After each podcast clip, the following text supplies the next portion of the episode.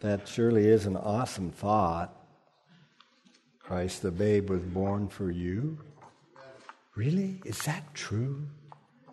You know, if that's true, that's the greatest, the goodest, goodest, that's bad English, that's the greatest news. there is no news greater if that's true. Well, I'm here to tell you it is true.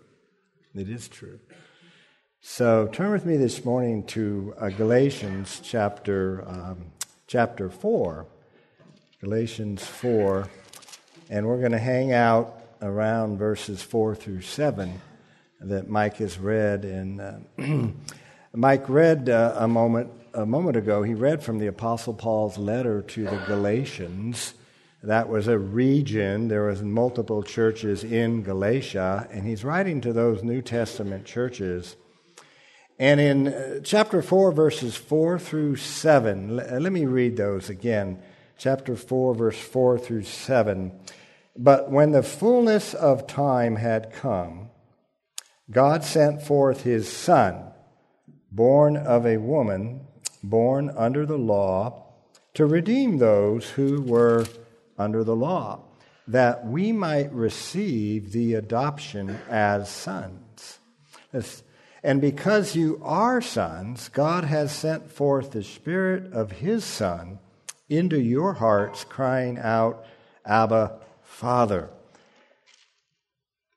Paul is obviously referring to Christ's birth. God sent forth his son, born of a woman. That's what he is referring to. He's referring to that historical event that Matthew, Mark, and Luke uh, record so clearly for us. This is Paul's uh, Christmas text, we might say, about the birth of the Lord Jesus. Now, there's six phrases in verses 4 through 7, six of them. And I want us to think about each of those six phrases. You have an outline there, you can, you can follow us. And I desire that we all understand those six phrases in those verses. But even more than that, I desire that you will see the numerous ways in which those phrases relate to your life. So that's, that's my desire for all of us here. And let's just, let's just go at it. Uh, first phrase, but when the fullness of time had come. Well, when time had been filled up, You know, what does that mean that time had been filled up? It means this God had a plan regarding the history of our world. And from the beginning, that plan included this stupendous historical event of sending his son into our world. And The first announcement of that plan actually was in Ray's prayer. Ray prayed and he made reference to the seed of the woman that would crush the head of the serpent. That's the first announcement to humanity that God was not caught off guard. when Adam and Eve rebelled and plunged our human race into sin. This plan that the seed of the woman would come and undo the evil effects of Satan was already in place. That is God's plan. And in the fullness of time, when the right time had come, God would execute that plan. God would send the Son sooner no sooner nor any later than the time that was planned according to his plan. Why didn't he send him sooner? Don't complain. We are to be forever grateful that he sent him at all, right? Then get into some arrogant well, blah, blah, blah. what about all the people before? He, you know. No. He has his reasons, and in the fullness of time, okay, it was perfect in his mind. This was the perfect time when to send his son. Not sooner, not later. In the fullness of time, he sends his son. And all of these other things that needed to be accomplished before he sent him were accomplished. It's God's choosing. The express in the fullness of time is also to be understood in the context of the law and the prophets. We mean our Old Testaments, the law and the prophets. The Old Testament, especially the first five books. They kept promising a king would come and his reign would establish righteousness and peace on the earth. If you read your Old Testament, which you all should be doing, you see over and over again that there's this promise of this king that is going to establish righteousness and peace. Those things go together. Without righteousness, there is no peace. If you establish righteousness, guess what you will establish? Peace. And there's this figure on the pages of the law and the prophets that is going to do this, not only for Israel and the Jewish people, but for the whole world. Okay? And so the fullness of time is to be understood in this context. This promised king of righteousness and peace and, and that moment, so long, they're waiting, waiting for this, but it has come. The expression, the fullness of time, means that the time for the promises to be fulfilled has come. That's what it means. The time for the promises, the time for the big promise, that time has come.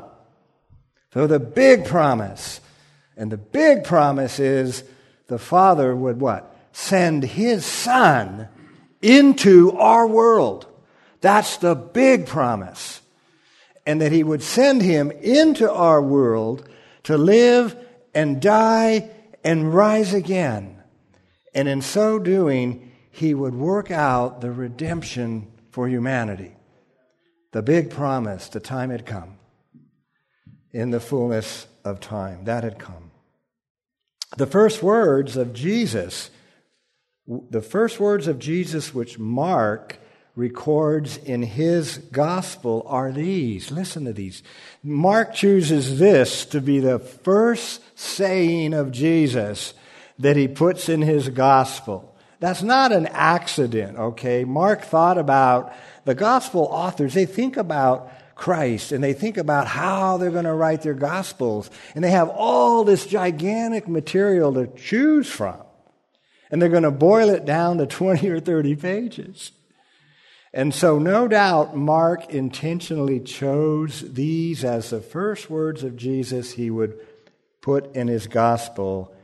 And he quotes Jesus saying this when Jesus began his public ministry. The time is fulfilled, and the kingdom of God is at hand. Repent and believe in the gospel. There. That's how Peter, uh, Mark started it. The time is fulfilled. That's Paul's in the fullness of time, isn't it? Absolutely it is. The time for the promise to be fulfilled has come. And in this case, it's the kingdom. The kingdom of God is at hand. Why? Because the king is at hand. That's why. The kingdom has come because the king has come. That's what Mark is saying. The inbreaking of the righteous kingdom of Messiah has now broke into our human history. That kingdom is here. The king is here, and he is going to inaugurate that kingdom that it produces righteousness and peace. That time has come. And, and praise God. and so, the, what should be our response to that? Repentance and faith. The time is fulfilled and the kingdom of God is at hand. What should you and I do since the time has been fulfilled. What should you do? Right here. Repent and believe in the gospel. That's what we should do since the time has been fulfilled. And that, of course, is God's great invitation to humanity. He's saying, I haven't sent my son here to destroy you. I sent my son here to call you back. You've all turned your backs on me. And I'm sending my son into the world to invite you through him to repent and come back to me. That's right. That's exactly right. Repentance is an invitation. God says, The door's open. Come on back. And I will receive you and redeem you and forgive your sins and transform your life. Repent and believe in the gospel, believe in the good news. Turn back to me and believe in the good news that Jesus Christ has came into the world to save sinners. Okay? That ought to be the human response to the fullness of time. It's right there at the opening of Mark's gospel. He goes, I'm writing my gospel to show you that the fullness of time has come and that God is now calling you all to repent and believe in the good news. Isn't that wonderful? Okay, we could stop right, we're done.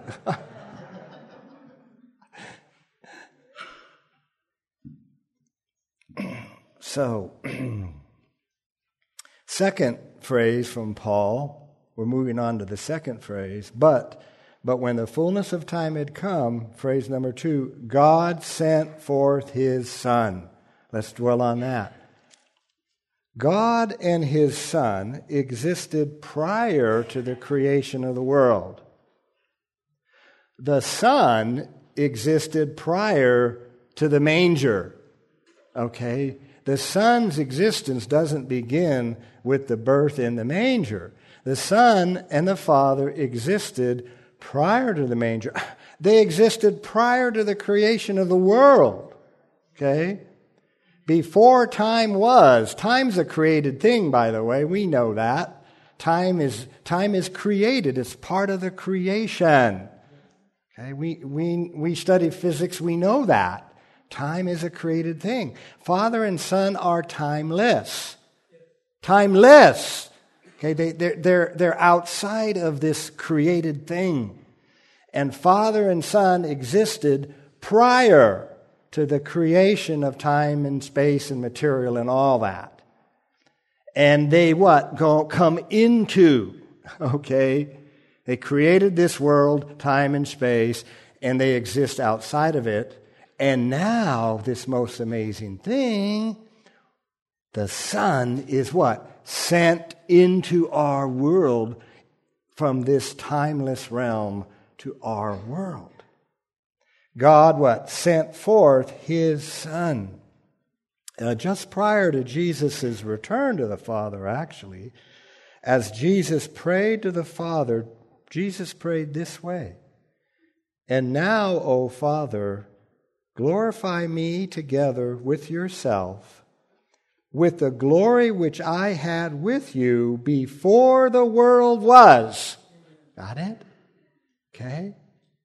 Jesus very conscious that as the Son of God, he existed before the world existed. And that he came into this world, and now he is returning after he's risen from the dead. And he says, Father, glorify me with yourself with the glory which I had with you before the world was. Okay? So we have Father and Son. In eternity, in, in the timeless past. Okay? We can't, we don't, ex, ex, forget it. Let's move on. Uh, uh, they existed in the timeless realm of existence. Let, let me express it that way. We won't say eternity past because time is not eternal, okay? They are eternal. There's this timeless realm of existence that God alone inhabits, right? And by God's grace, you and I in Christ are going to inhabit that too one day. That's right. So, uh, God sent forth his Son. Now, um, when the fullness of time came, God sent forth from that timeless realm of existence Son into our world, into our realm of existence. God sent forth His Son. So we have two persons there, don't we? We have Father and Son that are involved in this good news. Third, a third saying here, third part, God sent forth his son born of a woman. Born of a woman.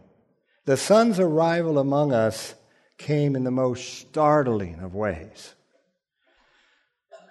Uh, a child, a baby, an infant, born of a woman. I mean, why didn't he send Gabriel, you know? People fall down thinking he's God. I mean, he's so glorious. I mean, or, or an angel or one of those 24 elders around the throne and all these different, you know, why didn't he send Joshua full grown or David, right? Didn't do that. God sent forth his son, born of a woman. It's a startling way for the eternal Son of God, the timeless Son of God, to enter, born of a woman. What could this manner of coming of the Son of God possibly mean? What can that mean? Paul tells us in 1 Timothy 3:16. And this is a early Christological confession of faith. Listen to this. What could that birth possibly mean? Quote, without controversy, great is the mystery of godliness. He who was revealed in the flesh was vindicated in the Spirit, seen by angels, proclaimed among the nations, believed on in the world, taken up in glory. Oh, wow. This is this is so pregnant, so full. Notice, we're not going to go through this. Some of this statement is a little difficult to understand, but notice how it begins. He who was revealed in the flesh, what do you think that's a reference to? Okay? The birth. That's a reference to the incarnation, the birth. He being the Son was revealed what in the flesh, meaning human nature. And look at where it ends. Taken up in glory. What is that? The ascension. That's the ascension of Jesus Christ after he rose from the dead.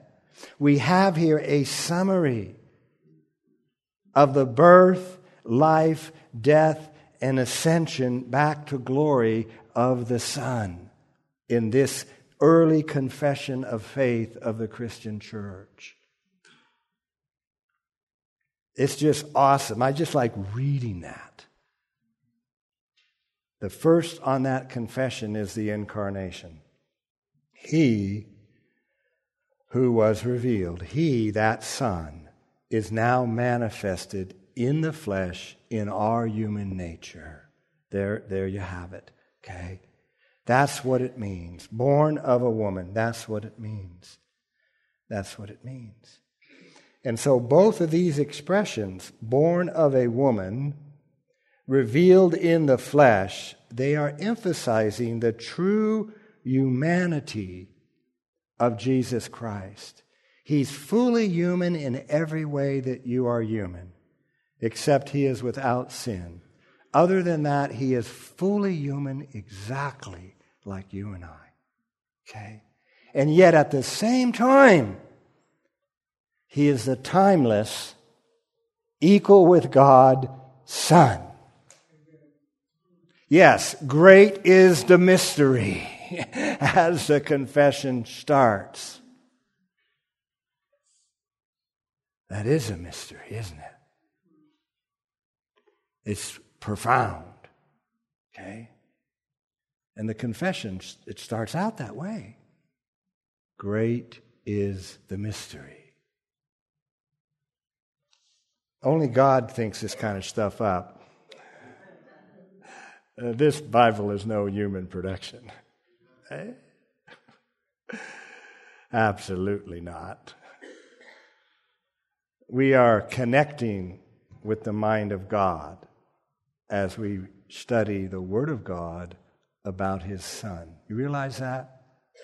We are connecting with the mind of God as we study the Word of God about His Son. That's, that's just wonderful. so, born of a woman. So, let's keep on going. Born of a woman, born under the law. Born of a woman, born under the law. Now, the next two statements take a bit more work to understand. Okay? You probably go, wow, man, you were stretching my brain on the first two, the first three. Well, your brain was created to be stretched, okay? You can use all of it in knowing the Lord. Every bit of your intellectual faculties ought to be used that way, by the way. Love God with what? All your heart. What else? All your soul and all your mind. And all your mind, okay? So let's do some loving God with our minds as we grapple with these expressions. Expression number four born, born of a woman, what? born under the law. Expression number four born under the law. Now, being fully human, as we all are, and as Jesus himself is, always means being born under God's law. If you are human, then you have been born under God's law. Think about that. Nobody escapes this. Being human means you are born under God's law.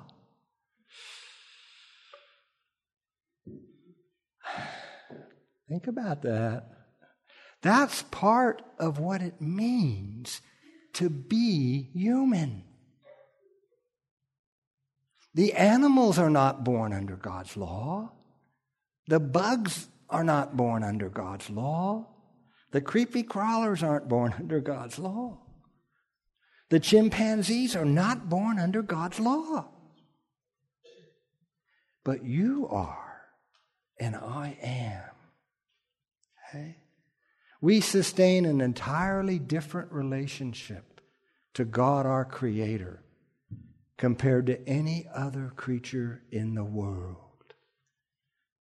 And that's expressed in this expression. We are born under God's law.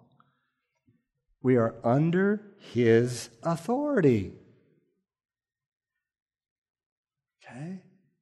We are under His authority. And so was Jesus. Jesus was born under God's law just as we are. Jesus lived obediently to God's law, whereas every, everyone else, including all of us, have disobeyed God's law repeatedly. God's law also contains not only what we ought to do, and what we ought not to do, God's law also contains a just condemnation and punishment of those who violate his law. And that's every one of us sitting in this building this morning. God punishes those who break his law. Okay? It's shocking. Initially, you hate to hear that, but it's soberingly real. God condemns and punishes those who break his law. Okay? He told Adam and Eve that. In the day that you eat of it, what? You shall surely die. That's the condemnation and the punishment. Okay? Born under God's law. Now, Jesus, being born under the law, required him to obey the law or be condemned and punished if Jesus violated the law, which he never did. Jesus fully obeyed the law, never violated it, always did the will of his Father. And he lived that as a real, true human being. Okay? Him being the Son of God did not make it easier for him to obey God's law. He obeyed that law as a genuine, true, sinless human being. And all those temptations were real, and he said no to them. He was perfect, spotless. Okay? And there was a reason why he was doing this. And we'll see that in the phrases that come.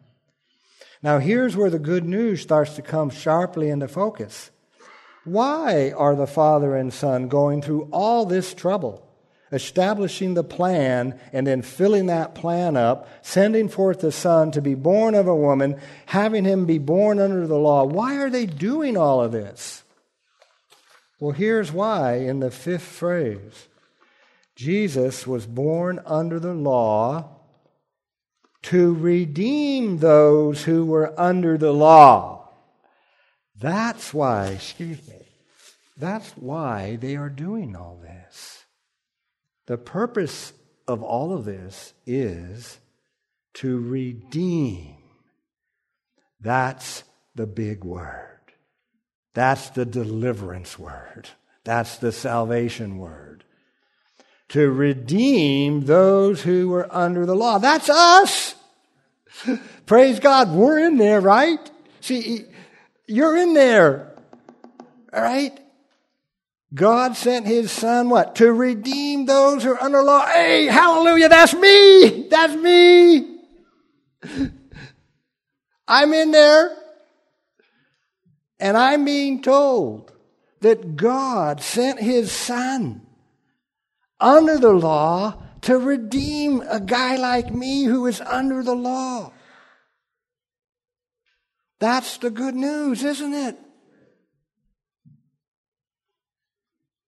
There's a song, we sing it. There is a Redeemer, right? Jesus, God's own Son. This is the text for that song. So then, well, why do those under the law need to be redeemed? That's a, that's a good question. Paul gives two answers to that question why those under the law need to be redeemed. The first he gave earlier in chapter 3, which Mike read. Those under the law need to be redeemed because as many as are of the works of the law are under the curse. under the curse. For it is written, prove that, Paul. Okay. For it is written what? Cursed is everyone, cursed is everyone who does not continue in all things which are written in the book of the law to do them. So you're under the law. There's this thing called the book of the law. And when we don't do everything that's in there that's required of us, then we are under God's condemnation or curse. And look at what he said Cursed is everyone who does not, now listen to this, who does not continue in. Okay, that doesn't mean, well, I obeyed on Sunday. Can I slack off on Monday, Tuesday? No. Cursed is everyone what? Who does not continue. Well, for how long? Well, your entire life. So, so what's required here is a perpetual obedience to God's law. Shouldn't you always, boys, shouldn't you always respect your father? That's right. You're right, Jacob. You should always respect your father. Monday, Tuesday, Wednesday, Thursday, Friday, Saturday, Sunday. You should always respect your father and your mother all the time. Well, what about God? Should we always respect Him? Yes. Continue in a few of the commands? No. Continue in Jacob. Should you obey your father when he tells you something about the field? Should you obey your father when he tells you something about in the house? Yeah. In all things, right? You should obey your father in all things. To continue in all things which are written in the book of the law to do them.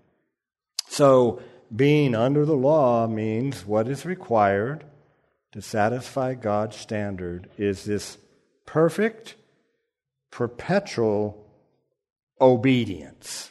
Okay, it's a PPO. Okay, and boy, do you, boy, do we need a great physician. All right, sorry, but we need a PPO, don't we? That's if you know about health insurance. Perfect perpetual obedience. We do need a great physician because we have not we have not kept the law, have we? Under the law, none of us have kept it. Right?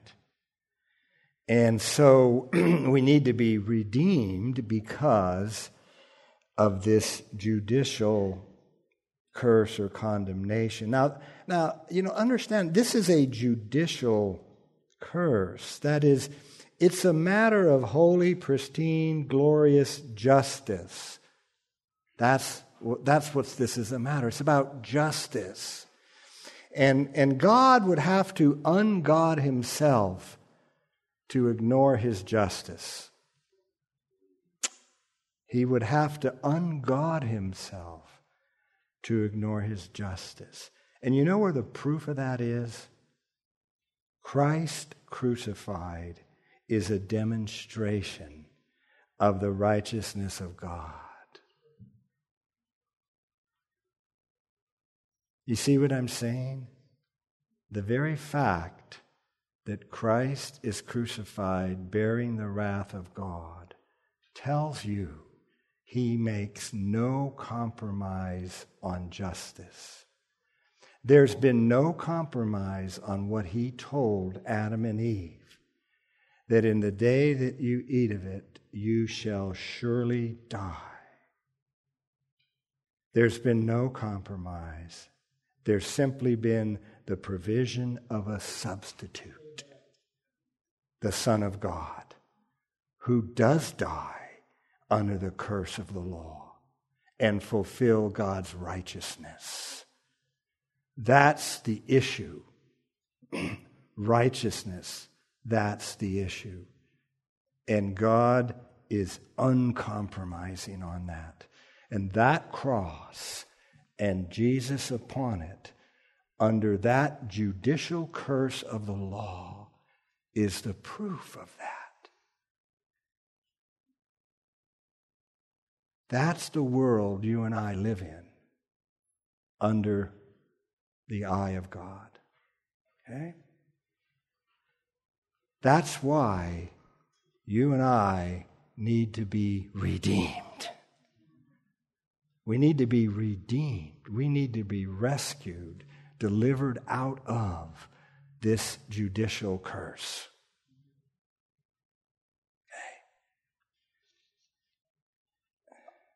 That's it. We need to be redeemed from this judicial curse. That's the first aspect of redemption. but there's a second. there's a second reason why those under the law need to be redeemed. And this is the most complicated one to understand. When we live under the law, we are enslaved to the power of sin. We can't stop sinning when we are living under the law. We won't take the time this morning to consider this in detail. Perhaps we'll do it some Wednesday evening or some other time. But Thomas Schreiner is correct regarding the Galatians 4 context and how to understand the effects of being under the law. The effects are greater than just judicial curse. That's what I'm saying. The effects of being under the law have another dimension, and that is is we are enslaved to the power of sin. To be under the law is to be under a power of sin that we cannot throw off.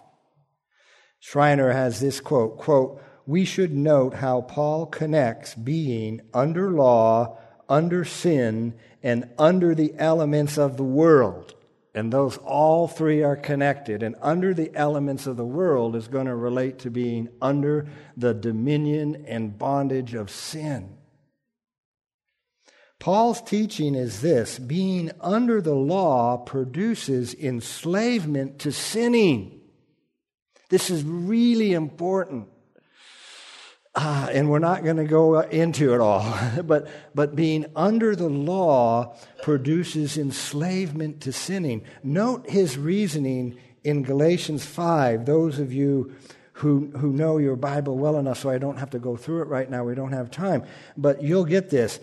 His reasoning in Galatians 5 is that those who are led by the Spirit are not under the law and thus they are emancipated from slavery to sin. That's the argument in, in Galatians 5. Led by the Spirit, you're led not to be under the law, and that results in your emancipation from bondage to sin. So, that being under the law leads to being enslaved to the power of sin is most clear in Paul's teaching in Romans. And here's one example Romans 7, verses 5 through 6. For when we were in the flesh, the sinful passions which were what? Aroused by the law were at work in our members to bear fruit to death. Those that think the law is going to save them are out of their minds. That's Paul's message in Romans 7. Paul says the law is going to inflame your passions of sin. And he says, while we are in that state, while we, while we, for when we were in the flesh, that's without the Spirit of God, unregenerated. For when we were in the flesh, the sinful passions which were aroused by the law were at work in our members to bear fruit to death. But now we have been delivered, listen, delivered from the law. He actually now, Paul loves the law, and, he actually says, but guys, there's this sense that you need to be delivered from the law. Because to be under the law is that which promotes more sin. And he goes so far in that text to say, we need to be delivered from the law if we are ever going to stop sinning. That's radical, but it's true. Okay? But now we have been delivered from the law, having died to what we were held by. Ah. How did that happen? How did we die to the law? How does that happen? Born of a woman, born under the law. Okay? That's how we died to the law, by being united to Jesus Christ. That's how we died to the law, in his death. But now we have been delivered from the law, having died to what we were held by so that we should serve in newness of the Spirit and not in oldness of the letter. We need to be redeemed from under the law to be delivered from the bondage of practicing sin. In Paul's theology of sanctification, you must die to the law in order to be delivered from the power of sin. And dying to the law is exactly what happens when we are united by faith with Jesus, who died under the law. Romans 7, verse 4, I'll back up. Likewise, my brothers, you also have died to the law, what? Through the body of Christ, so that you may belong to another, to him who has raised, to him who has been raised from the dead, in order that we might bear fruit for God. There you go. We died to the law because through the body of Christ. Got it? Okay. Christ's death does not only serve the basis of forgiveness and justification, Christ's death is the basis of emancipation from serving sin. That is, the, the, the cross is not only the foundation of justification and forgiveness, it's the foundation of sanctification. It's the foundation of transformation. You can read it in Romans 6 and in Romans 8 and in Colossians 2. The power of the cross is that which justifies and that which transforms. Okay? And so we need to be redeemed from being under the law because to be under the law, it stirs up more sin. And we cannot be freed while we cannot be freed while we're under the law, which is why it's crazy for a Christian to try to go back under the law. The Galatians are losing it.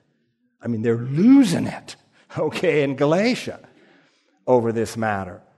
Okay?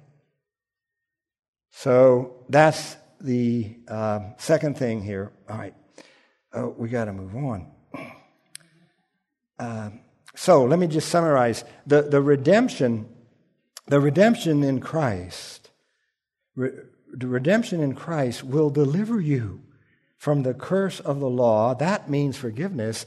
And the redemption in Christ will deliver you from being a slave and a captive of sinning.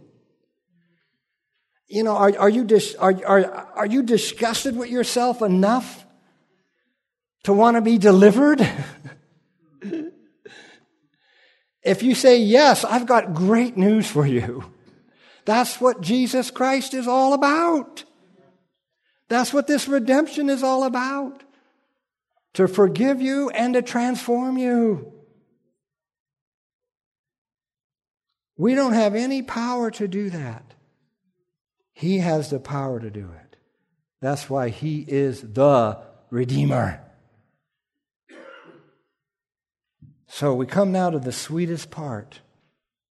The sweetest part of all of this. Why did Father, Son, and Holy Spirit hold on? The Holy Spirit, He's not mentioned in the text. Oh, yes, He is. Where? Born of a woman. There, there's the Holy Spirit, okay? He's in the text. It's the Holy Spirit that conceived the Son of God in the womb to a, to a human nature. He's there, born of a woman. Why did Father, Son, and Holy Spirit? When the fullness of time had come, do all of this, the text tells us. We reach it here. That we might receive the adoption as sons. That's why they did it. That you and I might become the sons and daughters of this wonderful God, of this glorious God who created us spotless and perfect. And then we fell and mucked it all up. And he goes, You know what? I'm still going to make them my sons and daughters.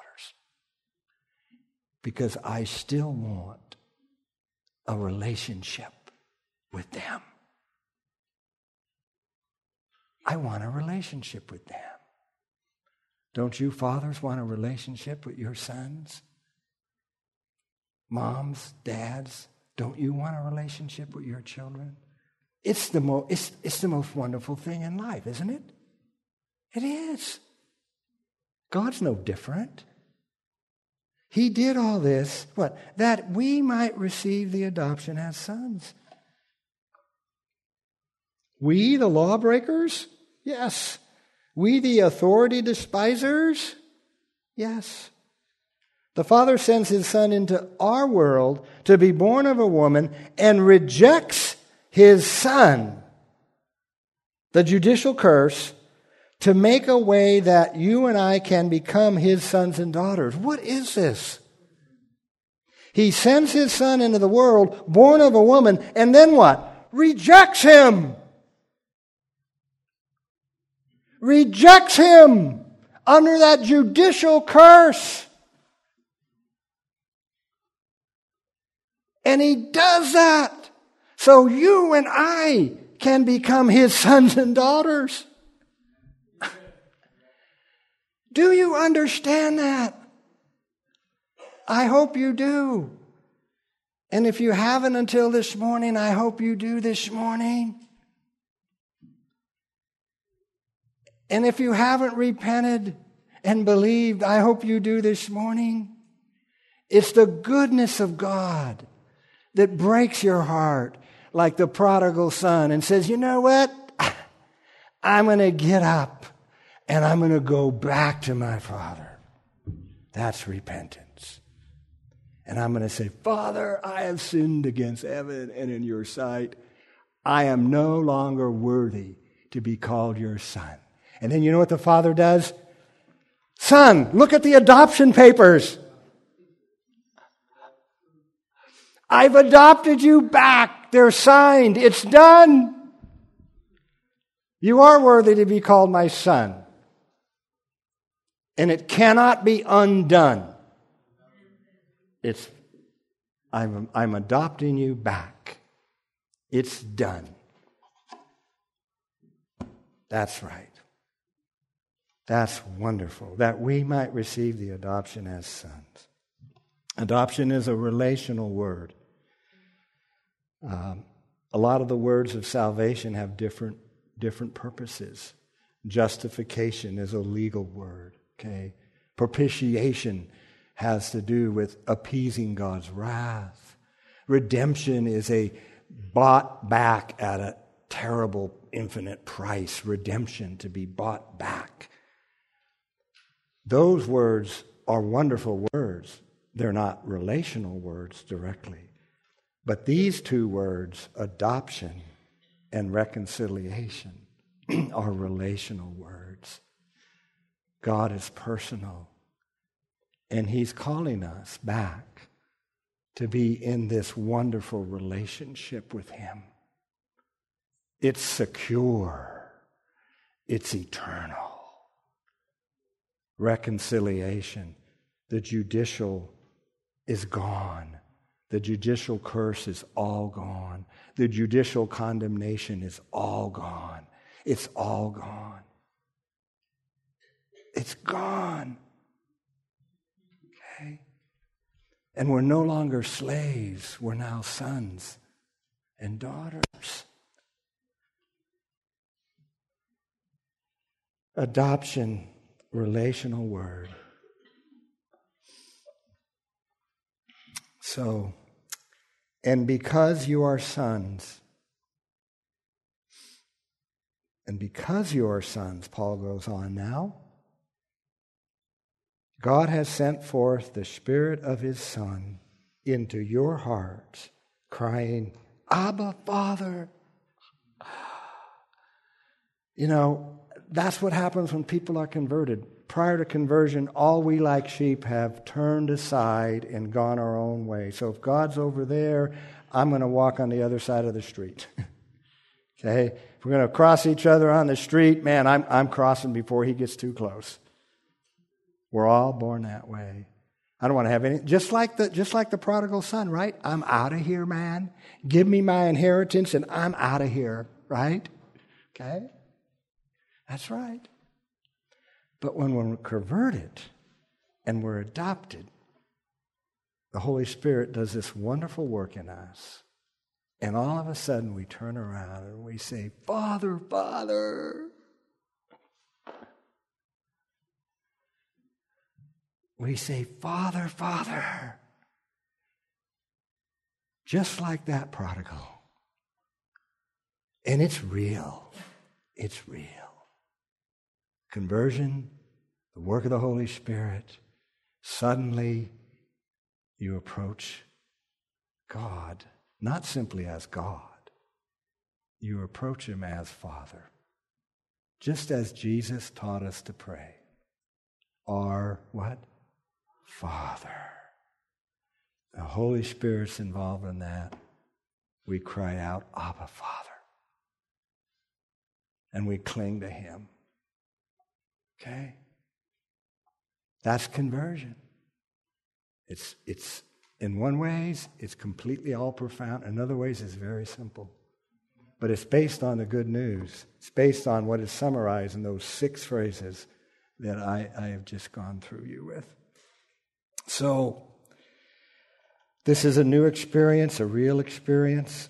We enjoy the privilege of being God's sons and daughters. No privilege is greater than being part of God's family. The Father says, I want you in my family. I want you part of my family. Amen. Abba, Father. Thomas Schreiner, one sentence He has freed us from the sin that enslaves us and granted us His Spirit so that we can embrace Him as our beloved Father. You, you, you want to know when you see the, the finger of the Holy Spirit, you know, what it, you, know, you know how you see it? That expression, we, will, we embrace Him as our Father. When we rebel sinners that we've been, all of a sudden embrace God as our Father, that's the work of the Holy Spirit.